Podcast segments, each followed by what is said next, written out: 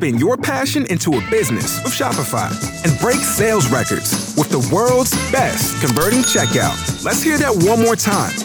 The world's best converting checkout. Shopify's legendary checkout makes it easier for customers to shop on your website, across social media, and everywhere in between. Now that's music to your ears. Any way you spin it, you can be a smash hit with Shopify. Start your dollar a month trial today at shopify.com slash records.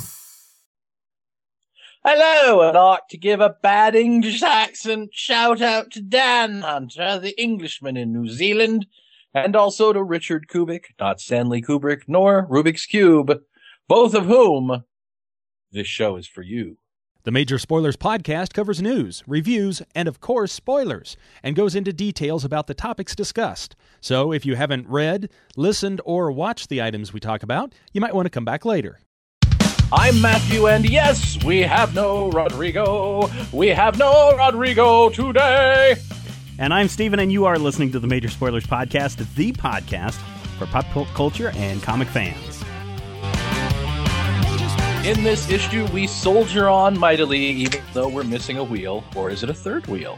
I pity the fool. I pity him. How much boot could a reboot boot if a reboot was rebooted?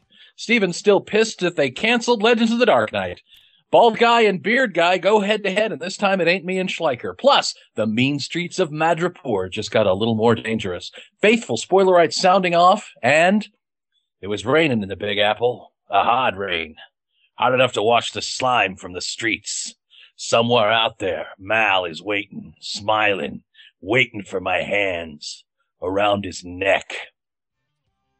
My dream now, I want to be the all being master of time, space, and dimension. Then I want to go to Europe. The Major Spoilers podcast is on the air. Hey, everybody, welcome to another exciting issue of the Major Spoilers Podcast. That is right. Rodrigo is out this week once again. Here, here, just listen to this. Hey, Major Spoilerites. I'm Rodrigo, and I'm not in this show either. And I'm probably not going to be in the show for uh, at least a couple times, depending on how uh, we're recording the uh, the bonus episodes as well. Because, um, well, I've been using this excuse that I've been having to work, but actually I've been having a most excellent adventure through space and time, and if I don't finish my report in time, I will never graduate and save the world by playing a cover of a Kiss song that is a cover of an Argent song. So, um, I'm not going to be around. Don't worry though. Uh, Critical Hit comes out this weekend, and I will be there for that. Um, and so just, uh, you know, don't leave too many comments about like how the show is so much better now and uh, how you know Matthew's so much funnier and how it's great not to have those dead spaces and stuff.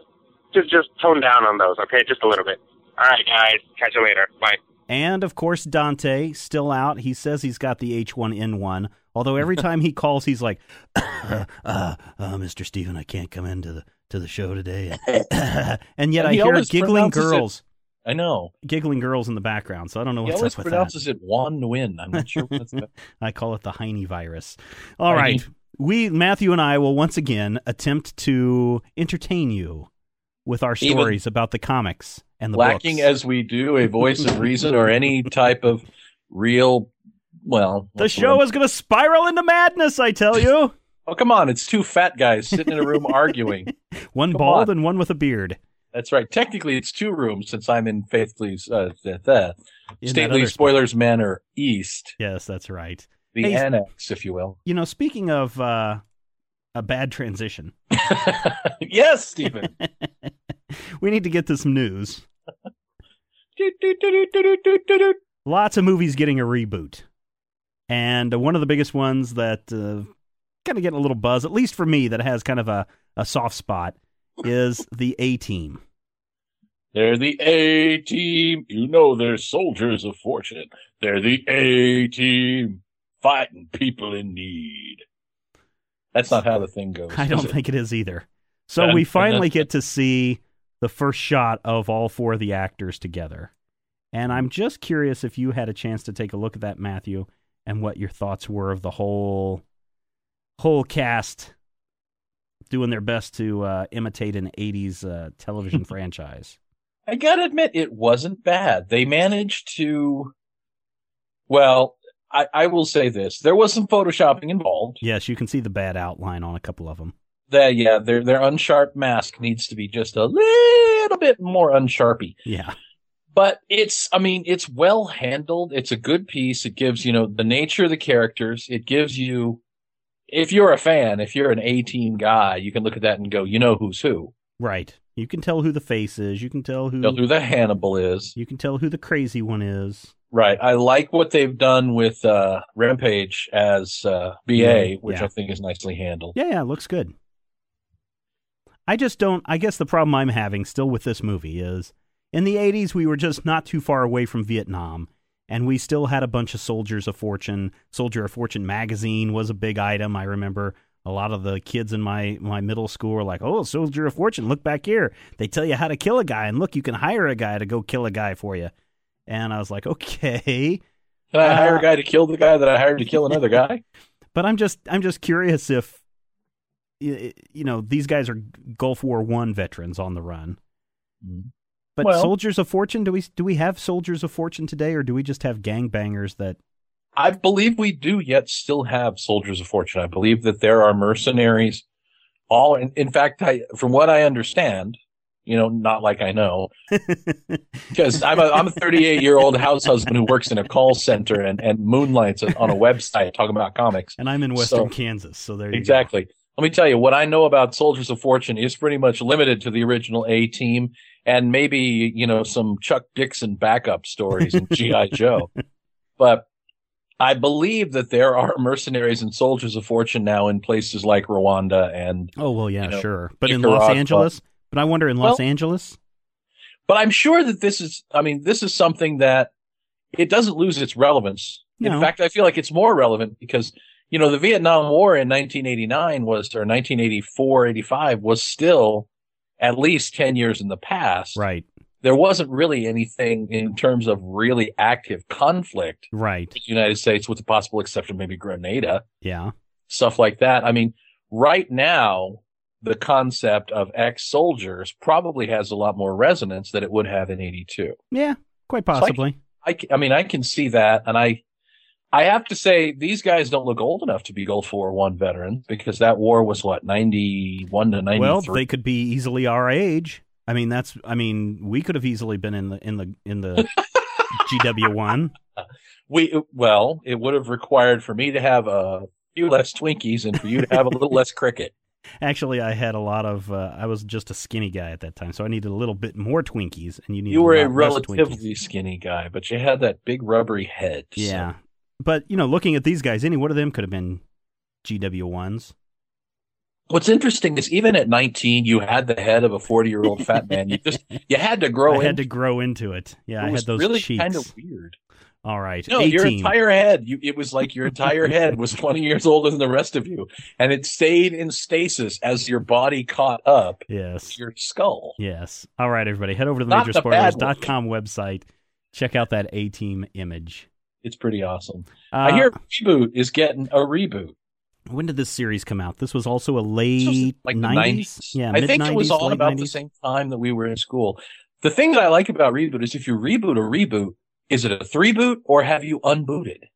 Well, let's not get into the whole Legion of Superheroes thing just yet. Uh, but yes, a reboot of a reboot. Not only is it a three boot, Matthew, but the company, Rainmaker Studio, they're actually planning a trilogy of reboot movies. So it's a three way reboot. So it's technically a cube root. Well, you know, if you want to think about it that way, quite possibly, perhaps, because that was kind of the whole thing, the whole shtick of the show was this GameCube would come down, not a Nintendo GameCube, but this cube would come down and interface with uh, what was the name of that city? I've only watched like eh, maybe less than a dozen episodes of, of Reboot. You know what I know about reboot? There was this one hot blue girl. Yes. And it was one of the early 3D animated television That's shows. that- that's literally what I know about reboot. right. All right. There was this one hot blue girl. Well, see, we should have talked about this before the show began. Now we have nothing else to talk about in the news segment. Oh, Why wait. We do have some other things to talk about in the news segment. Reboot. Uh, you know, I don't care if they reboot that series. It, it probably is deserving. I know there were a lot of fans of the series, and the first time I- it was canceled, people Yeah. kind of voiced their concern, and then they brought it back again, and it lasted for I think one more season, Yeah. and then it went away again because they just I guess weren't getting the market share. But among the older audiences, uh, you know, it was quite popular. I believe it's on. Uh, I want to say that when it was on ABC when I was in college, Yeah, it was ABC, CBS. It was one of the prime time. and it was a little Shows. young for me. But I remember watching uh, for Schoolhouse Rock episodes in and around it because that was about the time of the Schoolhouse Rock review. revival. Yeah. Yep. I want to hear from some listeners. I want to know how many of them remember reboot and if they are excited about seeing a movie or if they've now moved past Nine, reboot. nine listeners remember reboot. Probably not the 17 year old out there in California kicking Nah, back. he's he's busy dressing up like Wolverine. Speaking of Wolverine, we just concluded our major spoilers costume contest. All the entries are in, and all of us behind the scenes people Matthew, myself, Yeah, these are some big scenes. Sam, Sam, Stacy, Victoria. We have all been casting our votes over the last 24 hours Skull of which Brian. ones we. Uh, Gilligan, the- Stewie Griffin, Merv Griffin. we have been uh, tabulating Alex our votes of which ones that we like the most, and we've narrowed it down to five. Five. Five. And I got to tell you, in my defense, they were not the five most naked. yeah, the young lady who dressed as the star, the Star Spangled Kid, Stargirl, yeah, wonderful costume, and it wasn't even like overtly. It wasn't like pervy kind of Stargirl costume, right. but it definitely gave me a new perspective on what that costume would look like in a real life girl. Yeah, you know, that's one of the cool things about costumes is that when put on a good body. Now, the Deadpool one, this guy is an actual bodybuilder. He sent a picture of himself outside of the costume, you know, flexing his muscles at some competition. The guy is built like a, you know, a rock. Uh, Like The Rock. well, maybe even more powerful than the rock. Uh, but you know, when No you put people like that into powerful than The Rock. costume, they really, really, really look good. Uh, then you have other people who may not have spent as much time on their costume, and it kind of shows in the end. But I think all of the entries this year are really good. And I think that having the best costume doesn't necessarily give you the best chance of winning. No, There are times when having an overly slick costume or an overly slick production can work against you. Mm-hmm. Yeah, I, I agree with you there. But I tell you what, listeners, if you haven't been over to the majorspoilers.com website and checked out the entrance, the entrance. Is entries, Boba Fett wearing a t-shirt? probably. yes, it does, but that's not for that article. No, it's not. But I'm all of a sudden looking at Boba Fett, and it looks like Victoria is standing here, and Boba Fett's wearing a T-shirt, and then Darth Vader is wearing a, a black business suit. Yes. Cracking up here. This year, we allowed people to enter more than one costume. So the Stargirl is the same person as the Supergirl who's fighting her evil twin, which just so happens to be her sister. Um, let's see. The person who did the well, actually, I should say Dan Hunter is one of these people that entered this year. Which one is Dan Hunter? I'm going to let you guess, Matthew, and see if you can figure out which one is. I'm going to look for the one that looks most English, so I'm going to Okay. say Judge Dredd. No, you would be wrong. That's a Is family a- out of New Jersey, I think. Is he a Justice Lord? No, he's not. Is he is he Poison Ivy? no, he is not Poison Well, Ivy. Uh, If we know he's not Poison Ivy and he's not I not will tell you that he is- knocks us like right in half. I tell you, he is not a traditional comic book character. Is he Jane Cobb? No, although I did like that entry. He's not a traditional comic book character. Yes, but he is a pop culture character, and he has appeared in comics. Is he the Darkness? No, He's not the Darkness. no, Is he the Shade?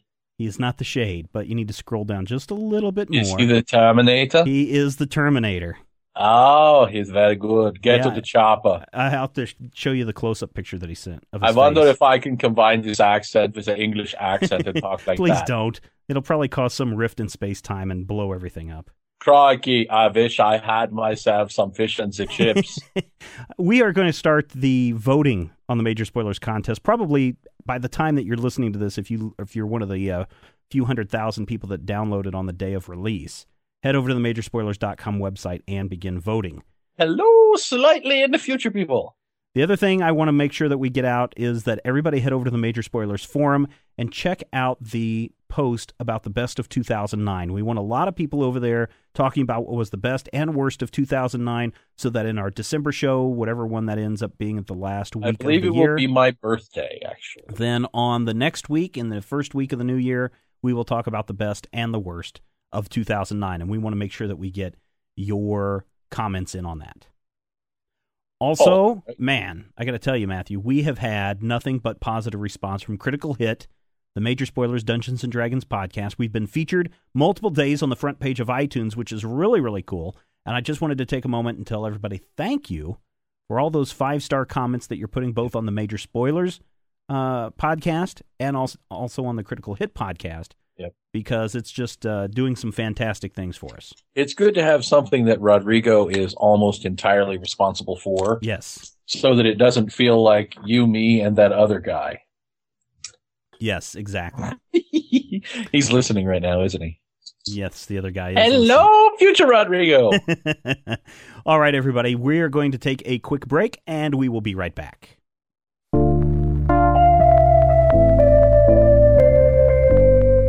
Hi there. I'm Matthew Peterson, the incorrigible co host of the Major Spoilers podcast. Thank you, dear. That was my wife. She just brought me my martini.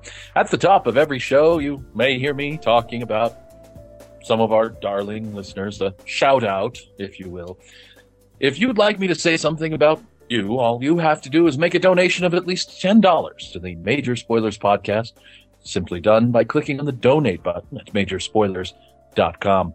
Every little bit helps keep that site up for another month and the podcast running just a little bit more so you can have a little bit more me and my wit and my wisdom and the charm that I bring to the comic book world. Uh, Matthew, I think what you mean to say is so we can bring the major spoilers experience to you, the faithful Major Spoilerite Legion of fans. Shut up, Schleicher.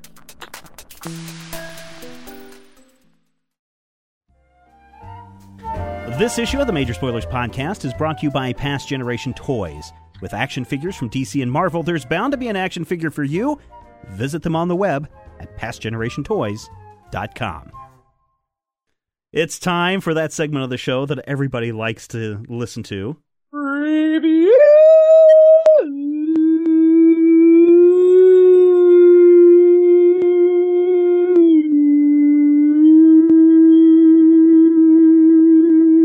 Dogs are howling, Matthew. I want to see how long I can go without That- breathing. That was pretty cool. Yeah. Until he passes out, and then I have to carry the show by Got myself. that little trill. Yeah, okay. All right, we've got a couple of books this pressure. week. We've got uh, a DC title from me. Go, go, no surprise there.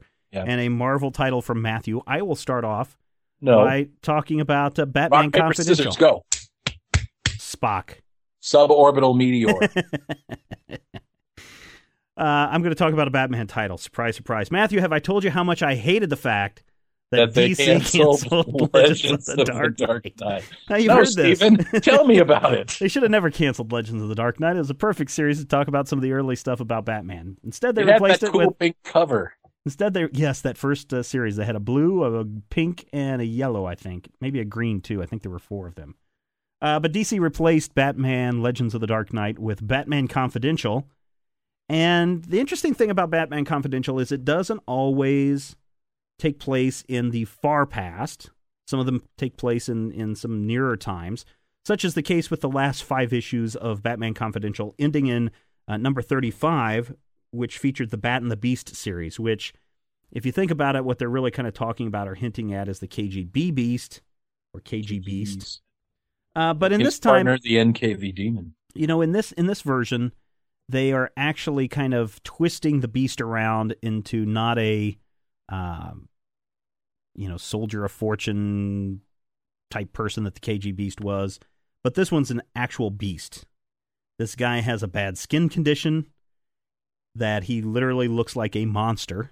And for the past four issues he and his boss Fyatov the czar have been ruling the russian mob with uh, fear that the beast is going to kill them. And the guy is pretty strong. I mean, he looks like a Bane type character, only without a mask and covered in hair and fur and shag. Um, and in order to the whole story, this is the final issue of the story. The whole story has been that the czar and the Russian mob are trying to go into Gotham City and take over the city. Uh, the the um, the crime become the crime lords of Gotham, which means that Batman has to go to Russia. And in his uh, pursuit of bringing down the the crime bosses, he crosses paths with the czar, who in turn thinks that uh, the police, the head of the police, is not working with him, uh, working against him, and so he kidnaps the wife and the daughter of the police chief, commissioner, whatever this guy is, a lieutenant or whatever he is. He's a powerful policeman. And this final issue is essentially the beast flipping around from this crazy out of control monster that just goes on a killing rampage whenever his boss says something and says essentially there's no point in killing innocent women and children and instead turns on his very boss. Uh, of course, Batman is involved. You can't have a Batman story without Batman. Well, you can. In fact, some of the best Batman stories have little to no Batman. Uh, but essentially, the Batman convinces the Beast that he doesn't have to be a monster. And once the czars and the crime lords are all starting to fall apart, Batman offers this uh, Beast treatment so that he can. It's it's like some genetic defect or something, something that can be reversed. But right before his treatment, the Beast breaks out of the hospital, and he is so inspired by Batman, he becomes the Beast of Russia, I am the beast. whereby he goes Hello, I am around the beast. fighting crime. He says if if the US if USA has if USA has uh, Batman, uh, Russia has the Beast, or I'm sorry, the Bear. That's what they call him. The bear. I Moscow has the Bear, and that's kind of how the Beast Bear. series ends. For a five issue arc, this was not one of the best Batman Confidential arcs uh, that we've had in a while. The best one by far is the King Tut one with the Riddler. That was the best Batman Confidential arc by far. This one's okay. and It just kind of, I don't know, it, it fails a lot in the fact that we're trying to relive the the height of the Russian Cold War, and it just doesn't work in in this sense. Well, it's in Um, the past. it is, but it just you don't feel the oppression of an American in Russia trying to do business. It does take place in the winter, so you do get that uh, classic Russian winter, which you know becomes a, a pretty much a stereotypical trademark for Moscow. Well, Um, of course, it's never warm in Moscow. Apparently not. Except for I don't know lyrics. the art is okay. The art by uh, uh, who is this? Uh, Andy Clarke is fine. Andy It's- Clarke. Yep. Oh, not Andy Smith. No, My bad. I, I think the the art is really well done. Uh, I think, and it's probably not his fault, but whoever does the inking, uh, I don't like the little the little dot dot dot dot dot dot that they use to try to outline something, you know, to give facial features or to shade something, and they just use these really close like dot patterns. I, I just don't like that. That's something that kind of turns me off. And it seems like a lot of people are trying to go the route of um, um, Quitely. They're trying to go that route by trying to add a, so much detail and lines into every fold of cloth that unless you're Frank Quitely, it doesn't work. It's difficult. Yeah, and so the art is fine. The colors are fine. Uh, Peter Milligan, who does the writing, you know, the writing is fine for what the story is, and it's it's a fine tale. It's just not a super great tale. Uh, and so I think at the end of the day, for Batman Confidential number thirty-five, I really only have to give it about two and a half out of five stars. Wow. Which you know, for me, I've not been a big fan of the Batman Confidential series for a long time, actually since issue one. Mhm. And I'm going to see how this next arc goes, but it may fall off my radar again and fall off my pull list for a time unless they can really wow me with a good story uh, that could have actually been in Legends of the Dark Knight. it's all about Legends of the Dark Knight, isn't it? Man, that was that was one of the you know that series came out about the same time that I was getting into comic books, and I was Yeah. just amazed that oh okay I can read this um, you know um, Dark Knight Returns book and read about the future of the Batman. I can Right. read the current Batman and detective comics that are out there, and I can go back and learn about the past and how Batman got some of these cool things with Legends of the Dark Knight. So that that you know what is it the hat trick of Batman titles at that time really did it for me today. With all the Hmm. thing, with all the crazy things that are going on in the Batman universe, with Bruce Wayne being dead or not dead, or in the past or in the future, or whatever that's going on Future with of the him, past is where he is. a new Batman uh, in the form of Dick Grayson. Um, you know the crazy stuff that goes on in the Superman Batman series. You really Yeah, don't no, have no. this this whole cohesion of Batman to where you might actually go, huh? I wonder how he got the Batmobile. Oh, let's go read a six issue arc about that in Batman Confidential. Well, and I've always said that there's room for more than one portrayal of a character. Well, that's And I- true. I feel like we should be able to read a two-fisted, smiling Batman of the 1950s at the same time that we can read, you know, that snarling Dark Avenger of the Night and the 70s love god, hairy-chested Batman that Neal Right. Adams did. right. But the problem when you do that is that it does tend to water the character down a little bit to where there's no definitive version. And I think that's probably what we're running into with a lot of comics, honestly. And, Well, yeah, that's true. I and will that say. kind of leads me to my review. Well, wait. I was going to say one more thing because I know you Of said you course wanted a few will. more minutes. Mom is still All, this past week, and I'm going to guess next week too. Mhm. DC has been running a preview of Batman Doc Savage on sale November 11th. Written by Brian Azzarello, art by Phil Noto, who I'm in love with him as an artist ever since that uh, Supergirl Batman or Supergirl Superman arc um, a few, probably a year and a half ago. Everybody probably knows by now I'm a huge Doc Savage fan. If you haven't guessed, I'm a huge Batman fan. You get your chocolate into my peanut butter, and I'm going to bet from the preview pages that we're seeing here, this is going to be a most awesome issue, and I cannot wait. I mean, this takes place in the 1930s. This takes place at the time when Batman came around. This is essentially a year one universe for Batman. Batman has just come on the scene as all these pulp heroes the Shadow, Doc Savage, the Blackhawks, um, the Spirit, all these others have been around for a while and are ensconced in, in that universe's history. This is actually the Batman that carries guns. We see Batman, even in these preview pages, whipping out and firing guns, not probably to kill, that's not what it looks like in the preview, but certainly to distract the bad guys as he makes this getaway of this bungled uh, uh, robbery attempt. We barely get a glimpse of Doc Savage, which works really well for me. I'm thinking that the person walking in, they don't have word balloons here. The man's hands look uh, rather large.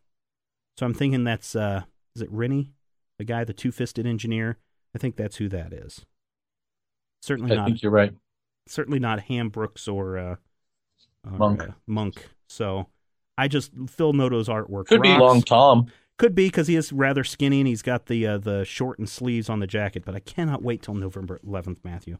Probably Long Tom. I cannot wait till November 11th. I'm going to try to do a day of review of of this when it hits November 11th. Batman Doc Savage number one. Doc Man, Bat Savage. Unfortunately, it's a mini series, but there will be other adventures coming up. So there's kind of a two in one for you this week. awesome. Speaking of two in ones, Spider Woman used to appear in Marvel two in one with The Thing.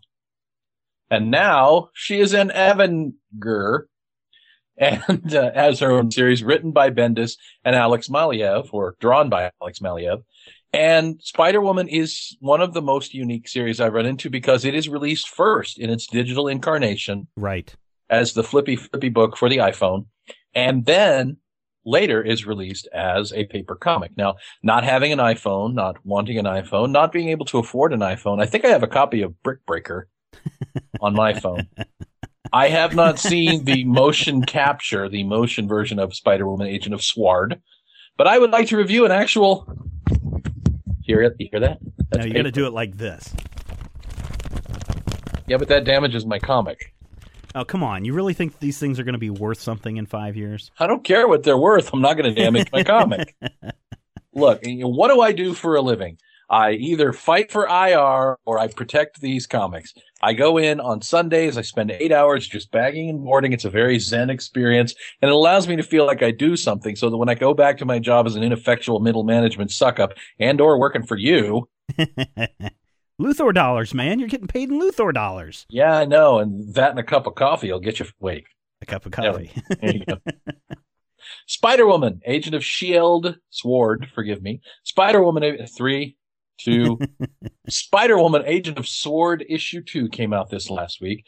Uh, Jessica Drew, of course, the Spider Woman, a genetic experiment created by agents of Hydra, who then became a superhero and then was abducted by Skrulls and replaced, and then became the figurehead of the Skrull invasion of Earth, has returned to her old stomping grounds in Madripoor, the scary, scary island nation where Wolverine used to have an eye patch.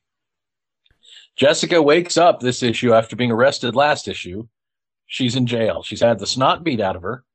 She wakes up in a jail cell and immediately thinks to herself, and this is actually some pretty brilliant character writing where she's talking about how she could break out of this jail at any point. Mhm. Bust, but busting out isn't going to tell her what she needs to know. She could literally rip the windows out and fly away into the night, but then she wouldn't have the information. Can she really fly? Yeah, Spider Woman can glide with her web wings. Oh, okay. Um, but she stays in jail. And I gotta say, Maleev's work, um, I'm mostly familiar with from Daredevil. hmm I want to say he did a run on Alias as well, but that may have been Michael Lark. I get them confused. But he really gives Jessica Drew kind of a sensitivity in her face that makes you want to look at her and go, "Aw," which really works for the plot. Jessica tries to manipulate the people who've taken her in, and about halfway through the issue, she does something. I don't know if you remember recent issues of New Avengers. Oh, yes, I remember them clearly because I read every issue that comes out of Marvel. I know you do. There was a moment where uh, all of the new Avengers were like talking, and Spider Woman's like, "Look, I have to tell you guys something about my powers. I have these pheromone powers that makes you love me." And Luke Cage and Spider Man are both like, "Oh, thank God we're married." she starts doing her pheromone thing and telling this guy how scared she is and how she just needs him to help her. And of course, he's completely in her power. And she feels so horrible. It's, it- again, it's one of those moments where it's, it's Bendis' internal monologue. And when it works, it works Right. really well. right. Does it work here? Yes, it works very well because she's she's telling him how scared she is and how how wonderful it is that someone big and strong is going to protect her. And then she's thinking about how terrible it is to do this and how she should feel bad, but you know, it, it's a power, it's something she can do. So she basically pheromones this cop into walking her out of the police station cool. letting letting her go. At which point he's killed. They get outside the door. Somebody blows his brains out, and she's attacked by a flying car. And somewhere out there, Avery Brooks is mad that she got one and he didn't. But uh, there's a little bit of fighty fighty where she's running from a flying car. It's a nice sequence. It's uh, one of those spiral garages yeah, that you see in like the transporter movies. right. So the flying car is spinning down and Jessica's jumping from level to level. And we get to the end and it turns out she thinks it's a shield op. She thinks Mhm. that it's a flying car from shield. We get to the end. Criminals show up and they all get murdered. And of course, policemen show up and they all get murdered. And it turns out it's not a shield flying car. It's a Hydra flying car. uh oh. And the last words of the episode are, come give mama a hug Uh oh. as some green haired woman leans out of this flying car. Oh. Now, there are a couple of things about this sequence that are a little silly. The The flying, flying carpet. the flying cars, when done in the past, uh, when when Steranko was doing flying cars, they were cars and the wheels would fold down and they would fly. Right. This this literally looks like a '72 Mustang with great big jets on the side. Have, It looks like Doc Brown got together with Doctor Doctor Robotnik and decided they were going to make this flying car. have you seen that trailer? Just this is kind of a diversion, but have you seen the trailer for this Russian film called Black Lightning? We posted it up on the Major Spoilers I site, did see that. where it's this flying car that's like 72 whatever. Yeah. Flying around and the guy's using it to fight crime. Like this or not it. like this? I like it, but then I like Viper too. Okay, well, And Ah. he didn't even come to Vipe the vendors.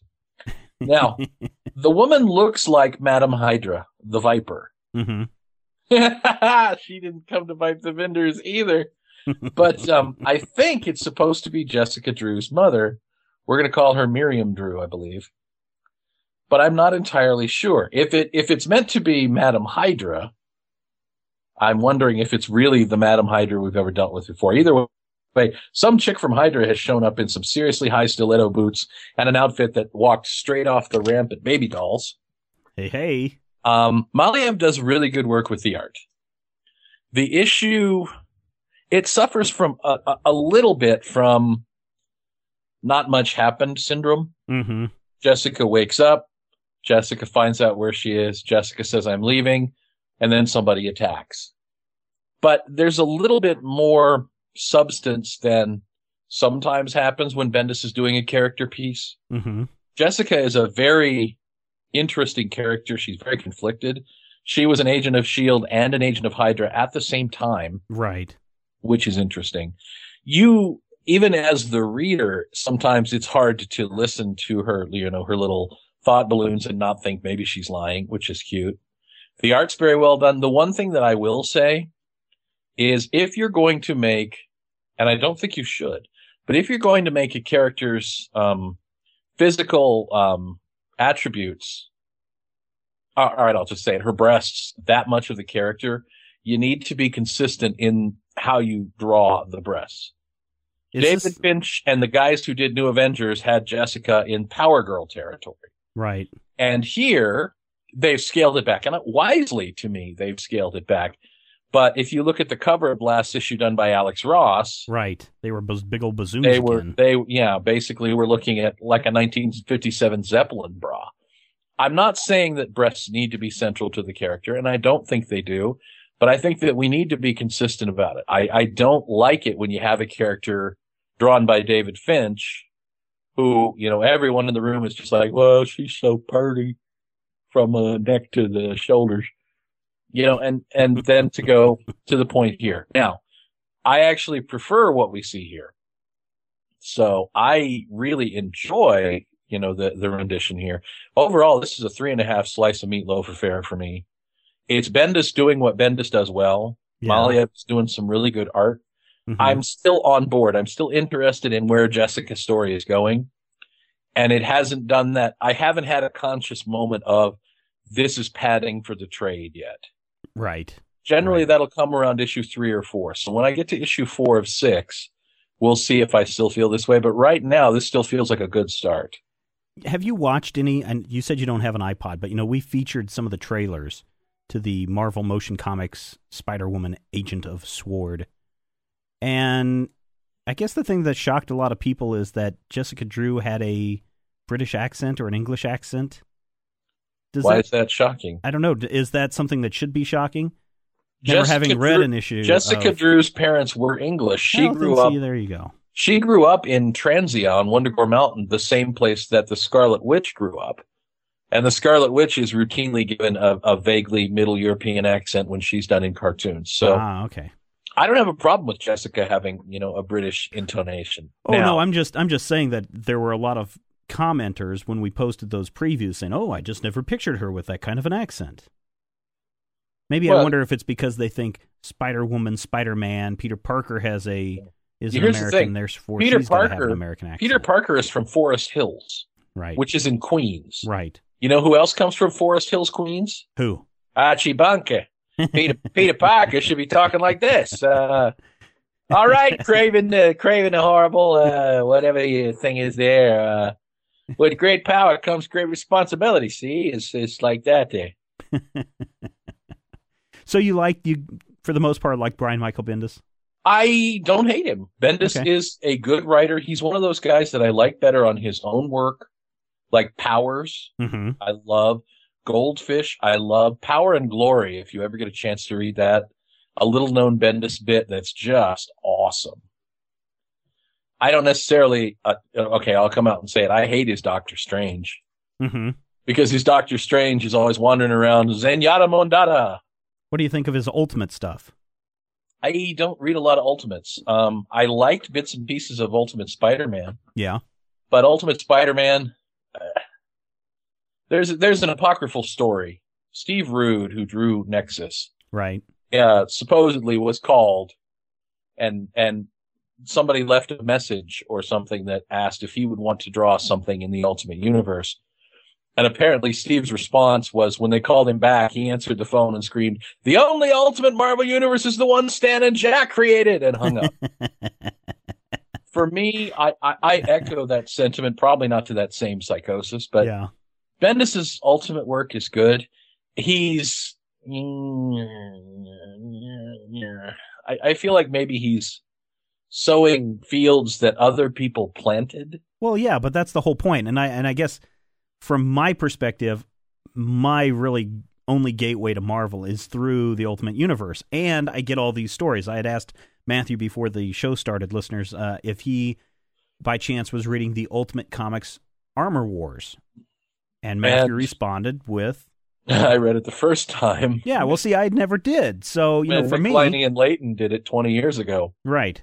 And you know, I never read the um uh the the Clone Saga, yet we were presented with that for about I don't know, it seemed like 20 issues a couple of Uh, years ago. More than that. Yeah, but Bendis is probably about 20 issues.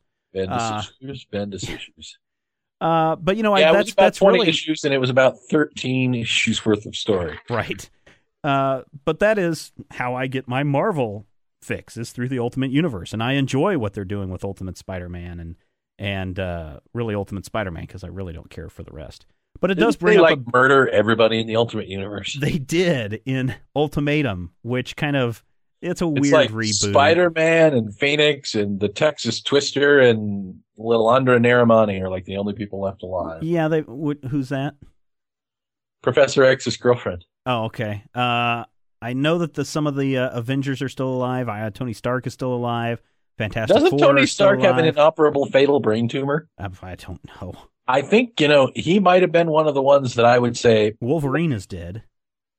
yeah, I, I'm not entirely sure with this whole introduction of, of Tony Stark's brother Richard as the new Iron Man. You seen this? Uh uh Yeah, it's not good. Okay. Well, uh, that does bring up our next segment here. Oh, it's time.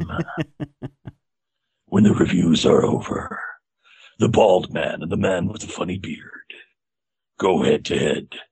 But this time, it's not personal. Really? No, it's not. No, it's not. Ma- You know, Matthew, you've been having this Jones. I have. Oh wait, we got to say it's time for the. Oh, There you go. Get it out. The week, week, week, week, week, week, week, week, week, week, week, week, week. Welcome, my son. Welcome to the poll of the week. Matthew and I have been having this discussion on and off for I don't know a couple of years now, ever since the site launched. So at least three. Let's say dating back to May of 1989, as Uh, virtually all of our discussions do. Matthew and I have had this discussion about who really is the better writer over at, at Marvel right now. Is it Brian Michael Bendis, who, in a sense, is writing all of the Ultimate stuff Right. and starting to dive a lot into a lot of the mainstream Marvel stuff as well? Bendis has been writing New Avengers for over 60 issues, I think. Or is it Matt Fraction, who did a kick ass run on Iron Fist And Daredevil. and Daredevil and a bunch more? And I think he did a chunk of Thunderbolts, didn't he? I don't know. Now All he's on is- Uncanny Germans. It's not, you know, I didn't read Iron Fist until you said, Steven, you need to be reading Iron Fist because all my re- reviews are really good. You And should, you should read Iron Fist. and I really like I like that series a lot. Now, do I like Matt Fraction better than Brian Michael Bendis? Well, that's kind of the question that Matthew posed to you and to me and to himself this week in the poll of the week. so we've kind of already discussed the pros and I guess the big con for Brian Michael Bendis for me is he does get a little wordy, just a little bit. Little, Yeah, just a little bit. And that whole uh, that whole time decompression, don't Mhm. care for it. He's gotten better, I will say this. You know, there was a time, especially like I said with that Clone Saga bit that they did over in Ultimate Spider-Man, that thing just went on and on and on and on. And then all of a sudden, as we started building up to Ultimatum and now lately in the uh, in the rebooted Ultimate Comics universe, uh, he's actually started to rein himself in, not with the words, but in uh, expanding that story into six issues when it really could be told in two. Mhm. That's my biggest complaint about Brian Michael Bendis. Otherwise, I think he's a great writer. I think he, you know, he really creates a voice for his characters that sound unique from one another. Mhm. Uh, Matt Fraction loved every single moment of Iron Fist. But it seemed like in that Iron Fist story, we only got things from either Orson Randall's perspective or from um, Danny Rand. Danny Rand's perspective, and that was it. And we really didn't have a lot of other interchange with the other characters, at least in that first volume that we read. So I can't really tell if Matt Fraction really has the ability to tell to really capture that other character's voice really well. That's how I kind of look at the two right now. What are you, what are your cons of, of Brian Michael Bendis, and then and then please elaborate why why Matt Mike. Fraction is is your is your current uh, bromance? My cons for Bendis. Okay, Bendis is a big light bulb over the head guy. Bendis is the guy who you will get to something and you will go, now that's that's a fascinating concept. hmm Um, I don't know if you ever read Alias. no, I did not. Alias was a I watched the TV book. series. Alias had an excellent plot and it had these moments where you're just like, that's amazing. And then they came to the point where the big plot point was human growth hormone as a drug, Mm. mutant, mutant powers as a drug. Mm. And then I went, what? That, I mean, that big idea, if you don't buy into that big light bulb over the head idea, it's hard to buy into Bendis. His Okay. dialogue is great for the person on the street, but doesn't fit Reed Richards or Tony Stark or Doctor Strange. Okay. You can't have Doctor Strange talking like Jessica, uh, Jessica, what's that kid's her name? Simpson. Yes, Simpson. No, Jessica Jones. Thank oh, you. okay. Or Jessica Drew, for that matter. All the women in, in Bendis comics are named Jessica. Jessica Storm. You know, Jessica Gray from the X Men. You remember her. Yeah, yeah, yeah. Fraction, on the other hand, Fraction I've loved ever since he wrote a book called Five Fists of Science. Yeah, with uh, Tesla and Mark Twain and Yes. some other guys. You have to love anyone who would come up with. And at the point in time that this was coming out, we had Planetary on the stands. Mm-hmm. We had League of Extraordinary Gentlemen on the stands. We had a lot of these historical pastiche things. Right. But it's just amazing that something like that would come together. And I, if you read that book, even now, I, I dragged it out and read it the other week because there happened to be something that reminded me of it. It's so wonderful in that historically, it makes sense. And the villain, I don't know if you remember. I, I haven't read it. I, I've just If you remember if you remember about. Lance Lippert's uh, Yeah, classes on Introduction to Radio, of course, the one of the villains is Guglielmo Marconi. he is a villain. So is Thomas Yes. Edison. He's a he's a villain in this piece. Why is he a villain? Because he's trying to steal credit for radio from Nikola Tesla. That is awesome. That's what's awesome. I'm gonna have to get this. This is gonna. I'm putting this on our list as a future future must review. Absolutely, it's very it's very awesome, very kind of proto steampunky. Yeah. But it's interesting. It's an interesting read, and it does something that I get from Fractions work a lot. It takes something where you're like, I would never have thought of that, but it's so neat.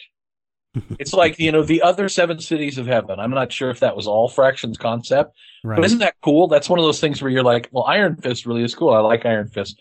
There's seven other guys who are kind of like Iron Fist, mm-hmm. And each of them has their own mystical city to protect. That's like a light bulb, once once in a lifetime light bulb over the head moment where you're just like, that's brilliant. That's like saying it's bigger on the inside, or their clothes are unstable molecules, or so the guy dresses up as a bat. See, that's one of those ideas where you're just like, if you only have one in your life, enjoy it because that's an idea that, you know, that's one of the greats. So, So- I, I vote fraction. Okay. And I voted Bendis because that's who I have the most exposure to. Well, as per usual lately, the faithful spoilerites are leaning towards the Matthew position, or again, as I like to call it, being right. Whatever. 187 votes. It's kind of a slow week. It. Well, actually, it's been a actually this has been a close race, and actually, I got this poll up late in the day because I was too busy with the major spoilers costume contest. Oh, well, there you go, schmuck. I know. 56% of the cast right now, or roughly, um, I'm going to say 94 people, maybe 96 people. Some people, I correct me up. It's about sixty people. 56% of the vote right now leaning towards Matt Fraction and his terrible hat. 44% leaning towards Brian Bendis and that weird sheen on his head. Are you still convinced that Matt Fraction comes into your store all the time? I didn't say all the time. I said that I believe and have been told that Matt Fraction does, in fact, go around to stores and that Gatekeeper happens to be in his, uh, you know, his writing aura, if you will. Where does is he out of Kansas City? I believe he is, yeah. Oh, interesting.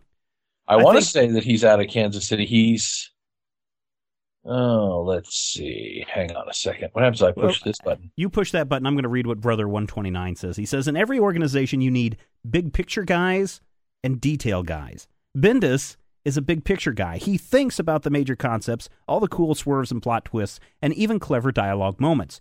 When he tend, where he tends to fall apart is in the total execution of completely cohesive story. You'll remember his story for a few cool moments and a cool characters, but you'll be left scratching your head at plot holes and endings that tend to be letdowns after doing such a great job setting the stage. This is why the lead up and beginning of Secret Invasion is cool as hell, and the ending left all of us empty. Fraction, on the other hand, is a details guy. He not only has great ideas, but you can see the evidences of work uh, work to build an intricate plot and cohesive story with a clever beginning, middle, and end. There's a real weight and sincere effort to echo Marvel continuity. Fraction should be the next guy they tap to write Amazing Spider-Man, not Bendis. Bendis tends to hit big home runs, but when he's off, he's really off. Fraction has been a model of consistency and a writer who I really believe is on the verge of something special. So, in summation, Bendis is the flashy SUV that's a great ride, but poor on gas mileage. Fraction is that dependable car that starts up every day and gets you from point A to point B, no matter what. Uh, that- that's a pretty good argument. I, I like that argument. I have to say that argument holds a lot of water. I will be reading more of Matt Fraction just to see if my mind can be changed. Yes, you will. You know what you should totally read that Matt Fraction writes? What's that? Invincible Iron Man. See, it's Iron Man. It's a Marvel comic. Does he write Yeah. anything that's not Marvel? No. Oh, okay then. Now here's something you did not ask me who the best Marvel writer is because in a, in a fight between Matt Fraction and Brian Bendis, the best Marvel writer is in fact Jeff Parker. Oh, I thought you were going to say Stan Lee. Stan Lee. Have you read some of the stuff that Stan did? I read what was that that last Fantastic Four story that he wrote like a year ago, two years ago. I like Stan, but Stan is not. Um, Careful, careful. We're trying to get him on the show. no, I'm not saying that Stan isn't a genius, but Stan is not. Um, what's the word I'm looking for? I like I like Stan Lee because he can write an entire epic, galactic, spanning story in the space of twelve pages. In like an hour and a half. Yeah. Yeah, yeah. All right, everybody. Uh, you can head over to the Majorspoilers.com website. Cast your vote for the Major Spoilers poll of the week. Brian Michael Bendis or Matt Fraction. It's right there in the right column. We'll be back right after this. Hey guys, it's uh, Salieri. I just listened to your uh, podcast on Blackest Night, and um, some thoughts occurred to me about the connection of Batman to the story, which you briefly went over. Um, so, Blackhand has Batman's skull for the entire thing, and the important line is that he says, um, "You're connected to them all." I was thinking that this might be on a more metaphorical level, because um, the whole the whole um, theme that Geoff, Geoff Johns has been establishing since um, Green Lantern Rebirth has been of black as the color of death and the color of the universe. And you think about it, the hero in DC known predominantly for wearing black is Batman, and he's um, he first started to be Batman based on his grief from his parents' death. So there's that connection there. And additionally, it's also to, that also connects to um, how he himself recently died in Final Crisis. Um, lots of people disagreed with Batman's use of a gun to kill Darkseid, but um, Grant Morrison explained it, and I quote, without disclosing accent, um, the root of the Batman mythos is the gun and the bullets that created Batman. So, in Final Crisis, Batman himself is finally standing there to complete that big mythical circle and to have the image of Batman up against the actual personification of evil, Darkseid, and now he's got the gun and he's got the bullet. So, yeah, there's that connection. Additionally, um, it's still a bit shady as to whether Batman is actually dead because um, he got shoved into that whole Omega sanction thing with Darkseid. So, you know, you, you see the, his body, his you see someone very like him in at the end of Final Crisis in the Stone Age, um, carving out little bat symbol wall. So, I think that's going to be a major point um, of Grant Morrison's later Batman one because um, the solicitations show that the um, is, the issue with Batman and Robin that comes after Philip Tan's run is over with Cameron Stewart um, has been um, bumped a month in the same way that Blackest Night has. So I've um, Dan DiDio's um, been interviewed about this, and he said that it's because um, that issue has huge repercussions for the DC universe, just as Blackest Night does. And I think that's a smokescreen. I think the two are very much connected in that we will find out at some point that Blackhand Black Hand in Blackest Night does not have Batman's skull. He has, I don't know, the skull of some other some other Batman, some other character, and it works because it works because it's connected to the Omega Sanction. And similarly, that issue of Batman and Robin, drawn by Cameron, Cameron Stewart, will connect to the eventual digging up of Batman in um, of Bruce Wayne by Dick Grayson and the quest to discover where exactly he is. There was a little preview image in, um, in at the end of issue one of Batman and Robin, which had um, um, a sort of bat corpse rising out of a, um, um, what do you call it, Lazarus pit, one of Ra's Ghul's Lazarus pits. So that that's because this whole um, the whole quest to find Bruce Wayne would probably have major effects on the fact that his skull might or might not be being used as a weapon in Blackest Night. So yeah, that about wraps wraps up my whole point.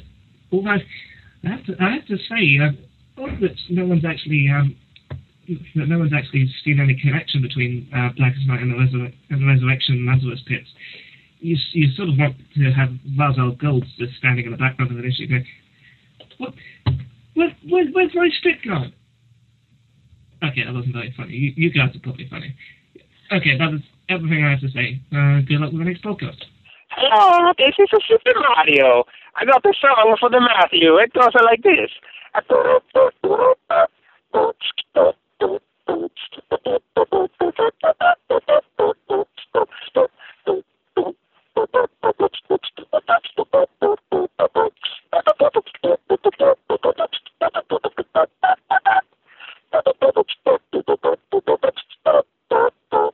So anyway, that's pretty much what I do when I'm driving back home for hours and hours is just beatbox uh, video game tunes. I'll catch you guys later.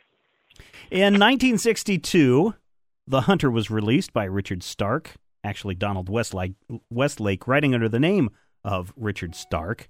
The plot is about a criminal called Parker, or Walker as he was called in Point Blank and Porter in the movie Payback, who's been betrayed, shot, left for dead by his partner and his lover, and he embarks on a relentless quest to retrieve his money and wreak revenge. Rack Revenge. I think Rack Revenge would make a really great name for a, a noir hero. It actually might be a better name for a WWF wrestler or something. Rack Revenge and the Nation of Domination. Yes, exactly. Hey, everybody, welcome back. We are talking this week about Parker the Hunter, which is an adaptation. It's actually done by Darwyn Cooke of Richard Stark's story. So it's got a lot of the story that you're going to find in it, but it's done, I got to say, as a book itself, Matthew. This is done as a great book because it looks like a hardbound book that you would get maybe back in the 70s, 60s, and 70s Yeah. and it probably is going to sh- sit nicely on our shelves as the li- series continues to come out. It's about the size of a little hardback, but Yeah. man, once you open it, it is comic book Darwyn Cooke goodness. Yes. I, I like the fact that even like the frontispiece has that little art deco bits and pieces, Yes. little pictures to it. It feels like an actual book.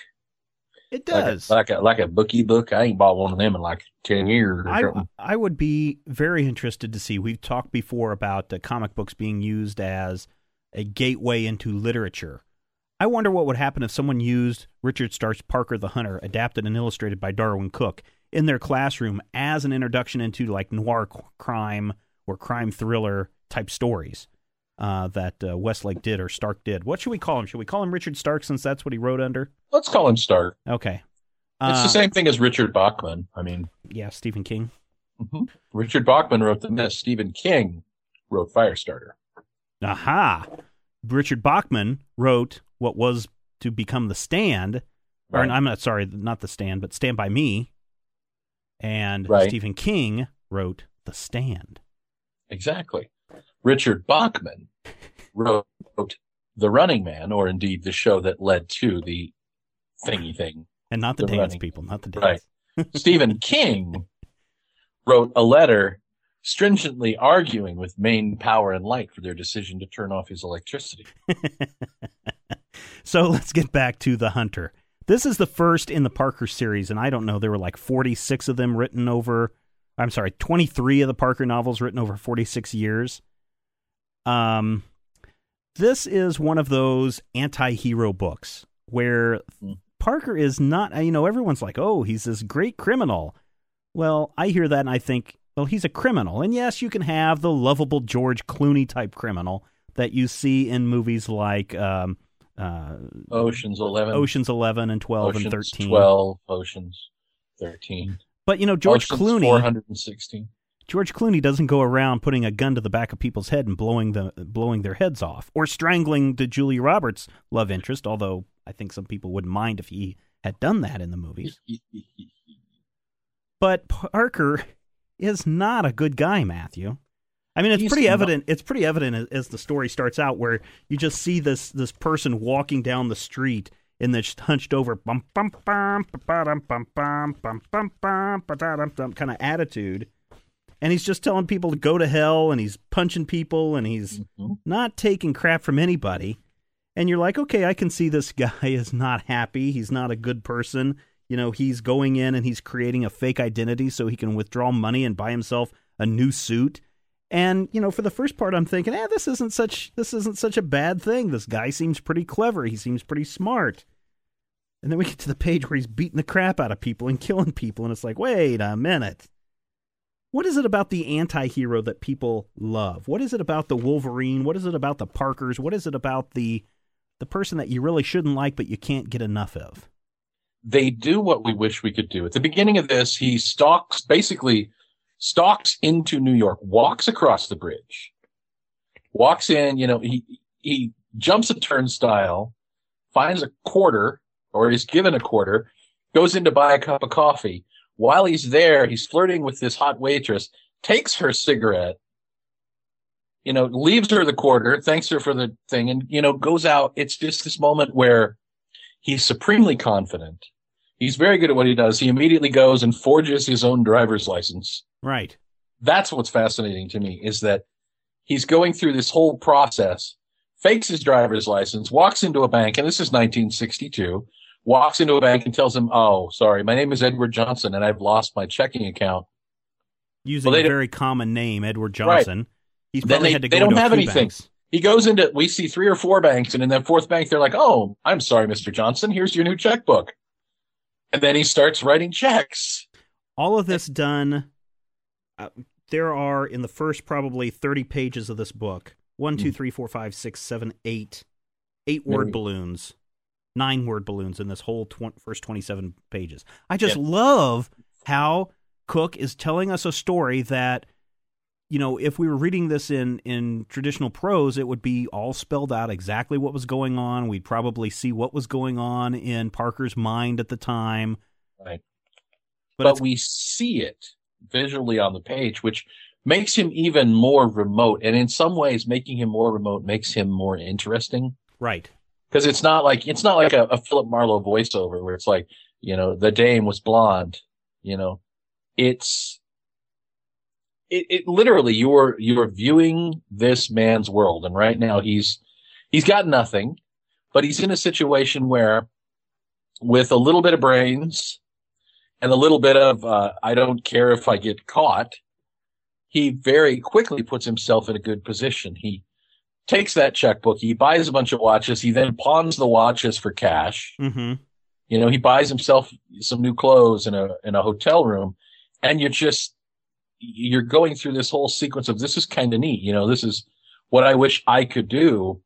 Yeah, And- but then And then you get to the part it's like four in the morning at the hotel. All of a sudden he'd been awake and with the vodka still strong in him, so he came straight here. And the next panel is him cracking a girl across the jaw and saying, "Get up, cover yourself. Yep. Make me coffee, woman. Move it." and it, it's it's offensive in a way because you're just like, you know, no. That's the first point where I went, wow, this is not a good character. This is not a nice person. But then we find out, you know, why he does what he does. It doesn't justify it, but it gives it some depth. Turns out this is his wife and she betrayed him and left him for dead. Yeah, the whole thing is he is he is a thief and he works with a, a select group of people to con people out of their money. Right.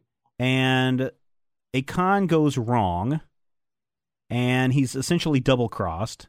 And the person that's double crossing him convinces the wife to shoot him, to shoot Parker, leave Mhm. him for dead in, it's like California somewhere, and burn the place to the ground. And then they are going to escape and, and live off some $80,000 plus money. hmm That's big money in 1962. That's the part. That's the as we go through the story, and they're talking about how much money Parker wants back. He wants like forty five thousand dollars. Yeah. Today we'd be laughing at that, but in sixty two, you know, that's like ten years worth of wages. Forty-five thousand dollars in today's money is the equivalent of uh, the battleship Potemkin. I think for forty-five thousand dollars in 1962, you could buy Ecuador. Well, so but again, why do people love the anti-hero? Why do we love Wolverine? He's not a nice guy. He kills people, slashes them up. but Parker beats his wife, eventually Wolverine kills her. does what we wish we could do. Parker does what we wish we could do. People have wronged him. Everybody understands being wronged. I was wronged today. Now, granted, it was just some schmuck refusing to take an escalation. But, you know, if I could have gone in and, you know, beaten him up and taken his money and his wife and smoked all of his cigarettes and Right. I might have for a moment there. Parker was betrayed. Parker is now using only his wits and his, you know, strong, keen eye for vengeance is going to come back and get these people in power, these people who put him where he is. He is one man against the system. Right. A world gone mad. Right. He, you know, you will root for the villain. And that's exactly what this is. He's, he's a man with a code of behavior and a code of honor. Yeah. And that code may not say, uh, don't beat your wife. And it may not say, you know, don't go out and kill people for money, but it does say you take care of yourself. You settle your score.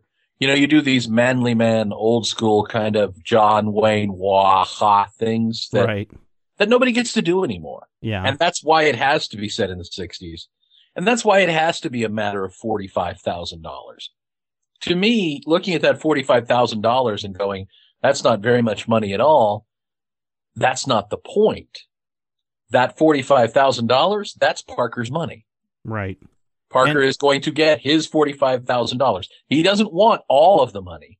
He doesn't want to go and rob these people blind. He wants his cut. Well, and that's the whole point is he does make a point that he wants his cut, and then when and I forget who the character is, when the character comes out and says, uh, "I'm not giving you the money," then he's like, "Okay, I'm going to kill you," and he spends a good part of this this book trying to Mhm. track down the people, the main people that that wronged him. And he goes about it, I think, in very clever ways. He tries to figure out what hotel they're in, and he finds out the hotel by finding out what this person's vices are, and, it, and it's hookers, high dollar hookers, and Hundred um, dollar a night hookers.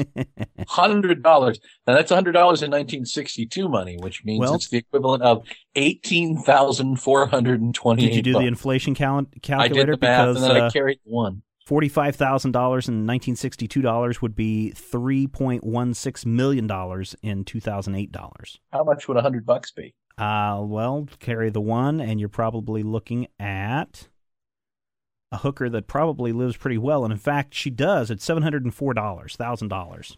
Seven hundred and four thousand dollars. No, seven hundred and four dollars, but I rounded it up say- to a thousand. If a hundred bucks turns into seven hundred and four thousand dollars, I'm going to be a hooker in 1962.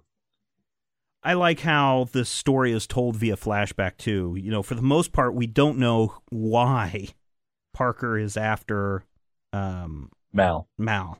We don't we don't know why. We see him go rough up a um, small time mob guy. We see him go rough up a uh, car loan guy or a car salesman who knows Mal Mal Mal, and we don't really know. But then we get the story told to us in flashback. Ah, that cough switch. we get the story told to us in flashback and how, yeah, he is messed up over his wife shooting him and Mhm. leaving him for dead and running off with this guy who, hey, let's face it, this guy is not a good looking guy.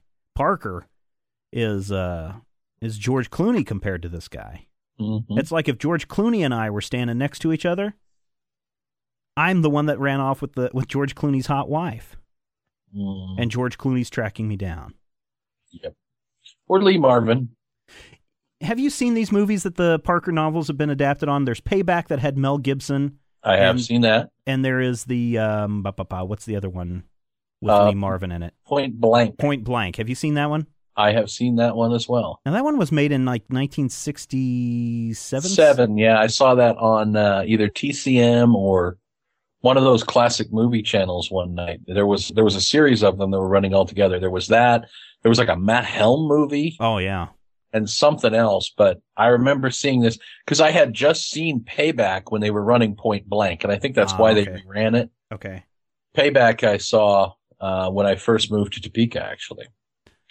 Angie Dickinson, I believe, plays the the hottie chick. Well, that's amazing because you know this book came out in '62, Uh-huh. and within five years, it was such a big success that Hollywood was already making a movie out of it. Probably even sooner than that. Probably within four years, they were making a movie out of it. Yeah. I believe Angie Dickinson survives. Oh, in that movie. Yeah, I believe so. Well, originally in the in the book, the way Richard Stark had written it, uh, Parker does die, but his editor loved the character so much he says, "Well, change the ending, make this a character that lives because he's so clever, and I'll publish three books a year that feature Parker." Right. And and I think that's really interesting. Again, this person that has no problems killing people, and by the end of this book, eh, you know, we're kind of skipping over a lot of the stuff. There's not a lot of stuff to be had here in that it is this guy trying to track down the people that wronged him and doing it in a clever way and setting him up up everyone in such a way that by the end of the issue, everyone that's wronged him, even the people that have double crossed him in Mhm. trying to cover up and protect those that have wronged him, are all dead. Yeah, And, And he goes riding off me- into the into the sunset. In that Cadillac. What's interesting to me is it's it's set up into four sub chapters. Book one, book two, book three, whatever. Right. Mal, who is initially his target, dies before the beginning of book four. Mm-hmm. But at that point in time, he's found a bigger target. Right. Which I really, you know, I really like it. Uh, there's some dark I- stuff in here. Yeah, I like the double crossing of the of the mob guys. hmm I think that was played out really well. Yeah. And and essentially him going, "Hey, I want to go talk to the big fish." Oh, well, this is the highest up you get. I don't care. I'm going to go talk to the the bigger fish. And I like how that I like how that plays off. It does work really well. Um and you know, even though he's an anti-hero, even though he beats women, kills women, Mhm. uh, blows guys' heads off when they're least expecting it. I cannot wait until this summer, summer of 2010, hmm when the next volume of, of the Hunter series comes out from Darwyn Cooke. Now, I will say that,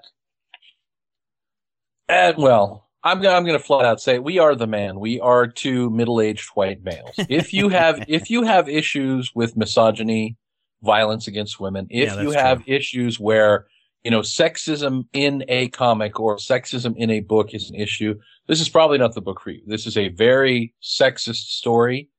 It's set at a sexist time, which doesn't necessarily, ex, you know, exclude or accept what happens. But the the female characters in the book are pretty much exclusively whores. Right. Even Parker's wife at the Yeah, beginning, you know, we've discovered that she actually is a prostitute. Yeah. She kills herself during the book. Yeah. You know, this is this is kind of two fisted manly man cock rock This adventure. is this is the you know the noir crime Mhm. of the time. You know, this is what Pulp Fiction type stories come out of. Mhm. Um, and you know, yeah, it may not be for everybody, but I really like how Cooke has adapted something that has become very, very popular for a very, very long time. And Cooke does it beautifully. The first sequence where he he walks across the bridge and he you know he builds himself up out of nothing basically, Right. and we see we don't even see him clearly until he's already forged his driver's license Mm-hmm. and he goes into the bathroom at the gas station to wash up and try and straighten himself up so he can steal someone else's identity. That's something else. I mean, nothing he does in this book should make us feel any empathy for him. Oh yeah, no, I don't. I I don't really. I think I was. There was a point up until he punched his wife, former wife, current wife, whatever, that I was like, "Hey, this is going to be a pretty cool book." And then for the next hundred pages, mm-hmm. I was like, "I don't know if I like this guy," but but by the end, I'm like, "Okay, this is a satisfying ending that does show this character progress and change, and come to some kind of well, maybe he doesn't come to some kind of realization about himself, but the reader comes to a realization of who this character is. And they can maybe not identify with him, but they know where he's coming from and know where he's where he's going. I can see that. I think it's it's interesting to look at Parker as he's very I mean, he's he's essentially just this brute force guy. He's yeah, the he kind is. of character that you love to see Lee Marvin play. He's the kind of character that you love to see, you know, guys like what's his face, um, Dean Martin. Yeah. You know, involved in stuff like this. He's the kind of character who doesn't necessarily carry a gun, doesn't necessarily think real hard. He's got two fists, see, and he's going to punch you in the face if you give him any trouble. He responds to everything with the same careful planning mm-hmm. and swift and blinding violence. Yes. It, yes. I mean, with Parker, it's all about, all right, I'm not going to kill you today. You, you did what? You took my money. Now I'm going to kill you. Right. So again, if, if you look at it, if, well, if you, if you're into the noir fiction, if you like a mystery novel, or in this case, more of a suspense novel, because there's not a lot of mystery going on. Mm-hmm. There, I mean, there's some discovery and there's some bait and switch going on. If you understand what you're getting into with a novel like this, I think it's a very good choice. Not for kids, certainly. No, no, no, no. This is a uh, uh, not 18 only book, please. Not something that I would recommend for those who are, you know, sensitive of thought. Not something that I would look at. You know, it's it, not a PC book. Let's put it that no, way. No, it's not a PC it's book. Not a it's not a book either. if you're if you're the cat. Shut up. MacBook. I oughta. Why I oughta. Bean five twenty five says I picked this up and read it over the weekend, both in preparation for the episode and for the fact that Cooke's art is gorgeous. I was not disappointed. At first, I had a bit of a difficult time wondering, caring what was going on, but once the story kicks in, you realize the first bit is establishing Parker's character, complete and utter badass. It's a testament to the art, and this was conveyed so well without words. I also appreciate the fact that the book is divided into sections. I could read 40 or so pages, set the book down for a bit, come back, pick it right up. Mind you, after a certain point, I didn't want to put it down at all. I'm anticipating the next book in the series, and I'm going to see about tracking down some of the Parker novels. Hopefully, the Major Spoilers crew enjoyed it as much as I did. I got to say, I said I'm going to sit down and read this and maybe read a few pages and see where it goes. Mm-hmm. I read this in one sitting. I stayed up way past my bedtime yep. and I read this in one go and enjoyed every minute of it. I think probably the biggest draw for me is Darwyn Cooke's art. Man, this guy does incredible stuff. Now, granted, a lot of people were first introduced to Darwyn Cooke stuff in um, um, what is not Final Frontier, but uh, Sil- the Silver Age book, The Final Frontier, that he did for DC. DC, DC Comics, The New Frontier. Yeah, New Frontier, Final Frontier. Psh, what am I thinking? Uh, uh, and his stuff was really good there. But reading this, why would God need a starship? reading this, it's almost like his art is so evocative of the time period that it almost feels like you picked up a McCall's magazine or something and you're reading the an ad for furniture or reading an ad for Pan Am or something. Mm-hmm. The other thing that kind of strikes me in his portrayal of the women of the time is uh, the Playboy comics uh, stuff that they had in the Playboy magazine at the time. Also, really looks like Darwyn Cooke's art. Mm-hmm. Do you? What do you think of Cooke's art? Do you like it? Do you not like it? Do you have issues I with it? I love, love, love Cooke's art. It reminds me of Harvey Kurtzman. It reminds me of um, God. What is his name now? Ah, I had it just a second ago. Um, but it, it it's a very Art Deco sort of feel, and yet Bruce Timm, Thank you. It reminds me a little bit of Bruce Timm's work when he mm-hmm. designed the Batman and Superman animated series, which Right. became the JLU. There's such depth to it, but it also has that, you know, that weird ability. Not everybody can draw just a schmuck. Yeah. Darwyn Cooke can draw these incredibly beautiful women and this, you know, this big, strong kind of Lee Marvin looking feller, and then some mousy little yuts Right. Like a who, car salesman. double crossed him. Yeah, and have them all look right. hmm You know, you'll have a character who's at one point we introduced to Chester. Chester is this Canadian guy who who puts together deals for people. And you see him for like two panels, but Chester is always this smarmy guy who looks a little bit like Doc Venture. hmm And he looks like the kind of guy where you go, yeah, he's always doing something. He's on the make. He's got his fingers in all these little criminal pies and he thinks he's this big man.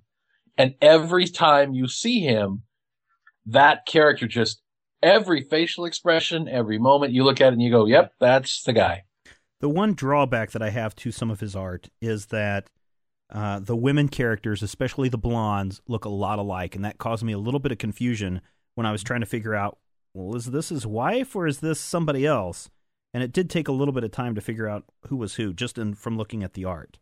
Right. Um, the other thing that's going to be really different for people who do decide to read this is this is a book that's a monochrome colored book. It's all in shades of blue, uh, and more like Yeah, a like a teal Green to me. teal green book. Yeah. Well, I'm not good with greens. They Oh, okay. kind of- All right. It's kind of a greenish blue, dark blue, whatever, a bluish color. Sea foam. I'm a guy. It's blue. Uh, it's green. Cooke has said that he is going to continue not this particular color, but he's going to continue that in the other books with that single color. And I liked it. The first it was a little bit of an offset because I was like, "Oh man, I really want to see Cooke's work in brilliant color like on the uh, dust jacket." But after a while, you get into it, and it really works. I like it better than fully colored because there's points where I don't know how to describe it. The art is sketched. Right. There's a sequence at the end where you have the three guys who are walking down the street drinking and singing. And if you look closely at that picture, it's just kind of blocked in and the edges are there and it's Yes. chunked in a little bit and it really works. If you had a colorist who had to go in and deal with that, I feel like it would really undermine a lot of the crudity, a lot of the fun of that Mhm. image. Mm-hmm. Yeah, I agree. Uh, what are some drawbacks that you had with this with this book? Um, well, I mentioned the misogyny. I mentioned the violence. There's, you know, there's a couple of harsh words in it. It is, it's very much an artifact of the times. Mm-hmm. So if you go in expecting anything other than, yeah, my name is Parker, see, and I'm going to kill anybody who gets in my way because I want my $45,000, see?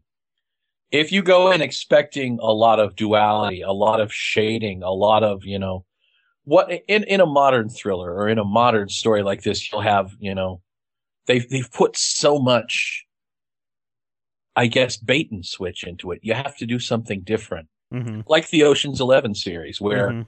you get to the end of that movie, or you get to certain points in the movie, and they reveal plot points that you didn't know about. Mm-hmm.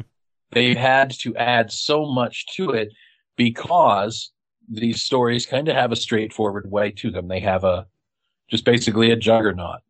Parker comes to town. He's looking for the people who took his money. He finds the people who took his money. He kills the people who took his money, and he takes his money Yeah. it's a very simple storyline and if you if you expect modern bells and whistles and if you expect it to have that you know nouveau riche quentin tarantino pulp twist to it you are going to be disappointed that said what you get is interesting if you're not sensitive to Yeah. you know gender issues. issues and and violence issues and at least they don't kill any children Well, yeah. Yeah. there aren't any children in this book so they can't do that whole thing where like oh what about the children I guess the problem that I had, kind of the, it gets a little wordy where instead of a simple narration, mm-hmm. you go on for like three pages of text with, Yeah. you know, a graphic design going along with it. That I think that was the problem that bothered me. That does occasionally bog the story down a bit because those first 27 pages are so beautiful and elegant and visual. And then we have the bits where he meets his wife and he talks. And then somewhere along the line, we get into this point where his wife is dead. And then it's four pages of big blocks of text. And and I'm just wondering though if that is because of space constraints because you we see this single panel of a woman tied up uh, up on the radiator and it's it's a beautifully it's a beautiful picture right and with uh, Parker silhouetted silhouetted against the door and it says she opened the door and he clipped her um, let's see base knuckles against the tip of her chin her eyes rolled back and she felt like a piece of glass. In the dark, he unplugged two dryers and ripped the cords loose in their bases. The woman hadn't moved. He tied her arms and ankles and used a piece of her slip, uh, piece of her slip to gag her. She had good legs, but not now. After it was over and Mal was dead, he'd want somebody then. He went back to the window in the other room and smoked. It was a bad position. If Mal came out and flagged a cab, then what? He might have to wait for the cab, long enough for Parker to get downstairs, but maybe not. If Mal came out and had walked, that would be better. If he didn't come out at all, that would be worse. That's an entire page. That's all that dialogue and one single image that goes with it. And it goes on for pages after that. Yeah. I don't think that that's necessarily a huge drawback in it's that. not. You know, I mean, especially when you're talking about an adaptation of a book, but it kind of. The good thing about it is it only happens once per per chapter, once per section. mm-hmm. So that kind of makes up for it. And I think that may be intentional. I think it may be designed to do that. Now, It might be. hmm would I necessarily have done it that way? Were I the one writing it? I wonder, you know, I, I think the intention was to alternate the long text narration with, yeah.